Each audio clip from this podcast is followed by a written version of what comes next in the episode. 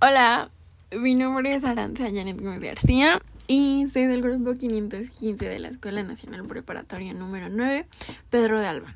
Sean bienvenidos a mi podcast.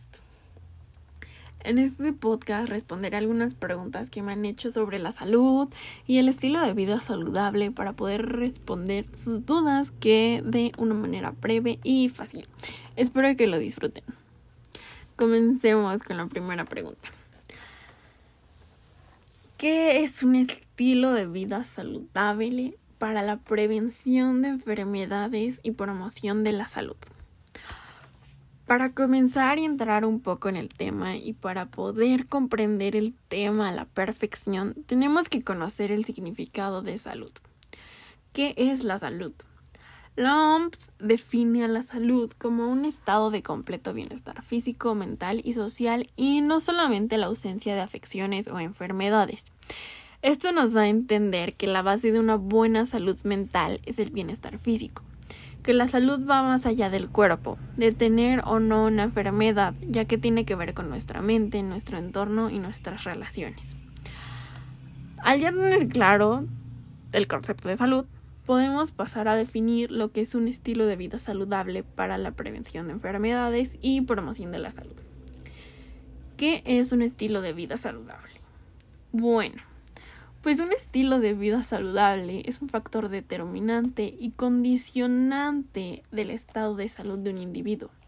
Un estilo de vida saludable es reducir al mínimo la presencia de factores de riesgo en nuestra vida, los cuales nos afectan negativamente. También son aquellos hábitos de nuestra vida diaria que nos ayudan a mantenernos más sanos y con menos limitaciones funcionales. Cultivar estados de vida saludable es fundamental para gozar de un bienestar completo. Pero, ¿en qué exactamente consiste cuidar de nuestro cuerpo?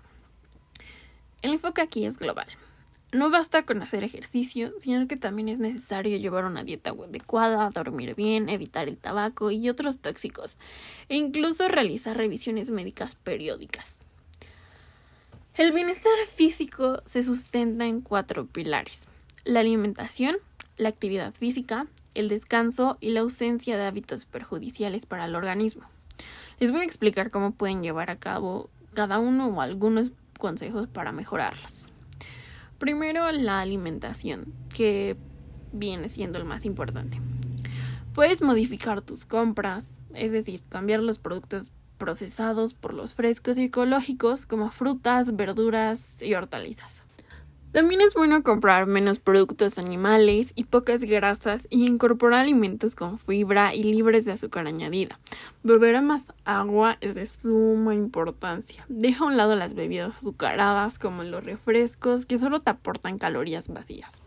Lee las etiquetas, evita aditivos nocivos, azúcar añadido y grasas trans. Después tenemos a la activación física para la cual tienes que hacer ejercicio, realizar al menos tres horas de ejercicio a la semana. Elige caminar en lugar de tomar el transporte público o el coche. Para el descanso, creo que esto no es complicado de explicar o aconsejar, pero siempre se debe recalcar que dormir bien es necesario para vivir, para estar activo, tener energía, para que nuestro organismo funcione al 100%. Y por último, la ausencia de hábitos perjudiciales para la salud como el tabaquismo, las adicciones y trastornos. Como último consejo, dense unos minutos para ustedes todos los días para tener autoestima, una buena salud mental y sentirse mejor. La siguiente pregunta es, la Carta Ottawa para promoción de la salud, ¿cómo considera los estilos de vida saludable?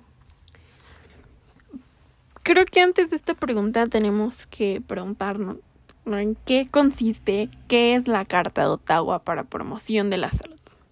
Bueno, pues la primera conferencia internacional sobre la promoción de la salud, reunida en Ottawa el día 21 de noviembre de 1986, emite la carta dirigida a la consecución del objetivo, salud para todos en el año 2000. Esta conferencia fue ante todo una respuesta a la creciente demanda de una nueva concepción de la salud pública en el mundo. Si bien las discusiones se centraron en las necesidades de los países industrializados, se tuvieron también en cuenta la de partida los progresos alcanzados como consecuencia de la declaración de Alma Ata sobre la atención primaria. El documento Los Objetivos de la Salud para Todos de la Organización Mundial de la Salud y el debate sobre la acción intersectorial para la salud sostenido recientemente en la Asamblea Mundial de la Salud. Bueno, pues regresando a la pregunta inicial, la Carta de Ottawa para la promoción de la salud considera los estilos de vida saludable como componentes importantes de intervención para promover la salud. La salud se crea y se vive en el marco de la vida cotidiana, en los centros de enseñanza, de trabajo y de recreo. La salud es el resultado de los cuidados que uno se dispensa a sí mismo y a los demás, de la capacidad de tomar decisiones y controlar la vida propia, y de asegurar que la sociedad en que uno vive ofrezca a todos sus miembros la posibilidad de gozar de un buen estado de salud. Bueno, continuamos con la siguiente pregunta.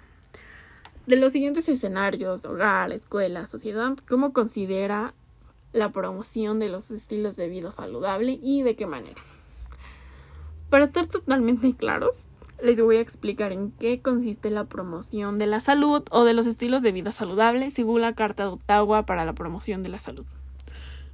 La promoción de la salud consiste en proporcionar a los pueblos los medios necesarios para mejorar su salud y ejercer un mayor control sobre la misma para alcanzar un estado adecuado de bienestar físico, mental y social. Un individuo o grupo debe ser capaz de identificar y realizar sus aspiraciones, de satisfacer sus necesidades y de cambiar o adaptarse al medio ambiente. La salud se percibe, pues, no como el objetivo, sino como la fuente de riqueza de la vida cotidiana. Se trata, por tanto, de un concepto positivo que acentúa los recursos sociales y personales, así como las aptitudes físicas. Por consiguiente, dado que el concepto de salud como bienestar trasciende la idea de formas de vida sanas, la promoción de la salud no concierne exclusivamente al sector sanitario. Bueno, regresando ya a la pregunta. En el hogar considero que depende totalmente de qué familia hablemos, porque hay familias a las que no les interesa en absoluto llevar un estilo de vida saludable. Otras a las que les parece algo de primera necesidad, que es algo básico en el hogar, y otras en las que no son tan descuidados, pero que tampoco llevan una gran vida saludable. Es un aspecto que depende de cada hogar, de cada familia. En cambio, en las escuelas hace falta una gran educación en la salud para que se le dé la importancia que merece, ya que en las escuelas se suele vender mucha comida chatarra, la cual no ayuda. Claro que es decisión de cada alumno comprarla, y esto debido a la educación que traen desde casa. Pero al ser un lugar en el que los estudiantes pasen tanto tiempo a diario, tanto tiempo de sus vidas, me parece un aspecto muy importante que se debe mejorar muchísimo, porque si es un lugar del que te llevas muchos hábitos. Y bueno, en la sociedad creo que se ha hablado mucho de este tema, no de la manera correcta como se debería, pero en muchas personas no hay el interés por cuidarse, ya que nunca hubo esa educación desde casa. Pero creo que durante los últimos años y más durante esta época de confinamiento, muchas personas, y me incluyo, han tomado la iniciativa de cambiar su vida para poder mejorar, para sentirse mejor, para ser alguien nuevo. Bueno, y pues la última pregunta es, ¿de qué manera pones en práctica tu estilo de vida saludable en estos tiempos de crisis? Bueno, pues en estos tiempos de pandemia Creo que puedo hablar por todos cuando digo que nos ha afectado de una manera exagerada todo lo que está pasando a nuestro alrededor, alrededor, nuestro entorno, en otras comunidades, otros países, en todo el mundo. No es algo a lo que podamos acostumbrarnos ni queramos, pero a pesar de todo hemos aprendido a salir adelante por nuestro bienestar mental principalmente. Creo que he tenido mucho tiempo para conocerme, para mejorar como persona y dentro de este mejoramiento personal he decidido que quiero cuidarme, estar sana, ser feliz y para esto tuve que cambiar mi estilo de vida a uno saludable. Comencé a hacer ejercicio tres veces a la semana para activar mi cuerpo. Creo que comenzar a hacer ejercicio fue principalmente para hacerme sentir mejor. Cambié mi alimentación ya que anteriormente era comer chatarra todos los días. Mucha carne, muy rara vez frutas y verduras, nunca tomaba agua, no había un balance en mi vida. Pero cuando yo decido hacer este cambio, la disciplina era un objetivo clave era la llave para que mi nuevo estilo de vida saludable funcionara. Ahora, gracias a mi disciplina y claro también a mi fuerza de valor, tengo una alimentación equilibrada, no como de más o menos, y lo hago siempre a las mismas horas. Ya duermo bien mis ocho horas diarias, he alejado a las personas que no aportan nada bueno en mi vida y también me he alejado de las personas a las que no les aporto nada bueno. Ya creo una rutina en mi vida. Como ya lo mencioné, hago ejercicio por lo menos tres veces a la semana y lo principal es que me siento feliz y soy feliz porque aprendí a quererme, amarme y aceptarme tal cual soy. Les recomiendo ampliamente ser felices, disfrutar de la vida y no dejarse llevar por sus inseguridades, porque en un futuro no van a pensar en sus inseguridades, sino lo que no hicieron por tener estas inseguridades. Déjenlas a un lado y disfruten su presente.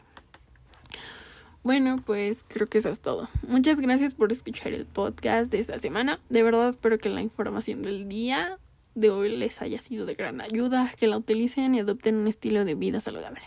Nos vemos la próxima semana. Bye.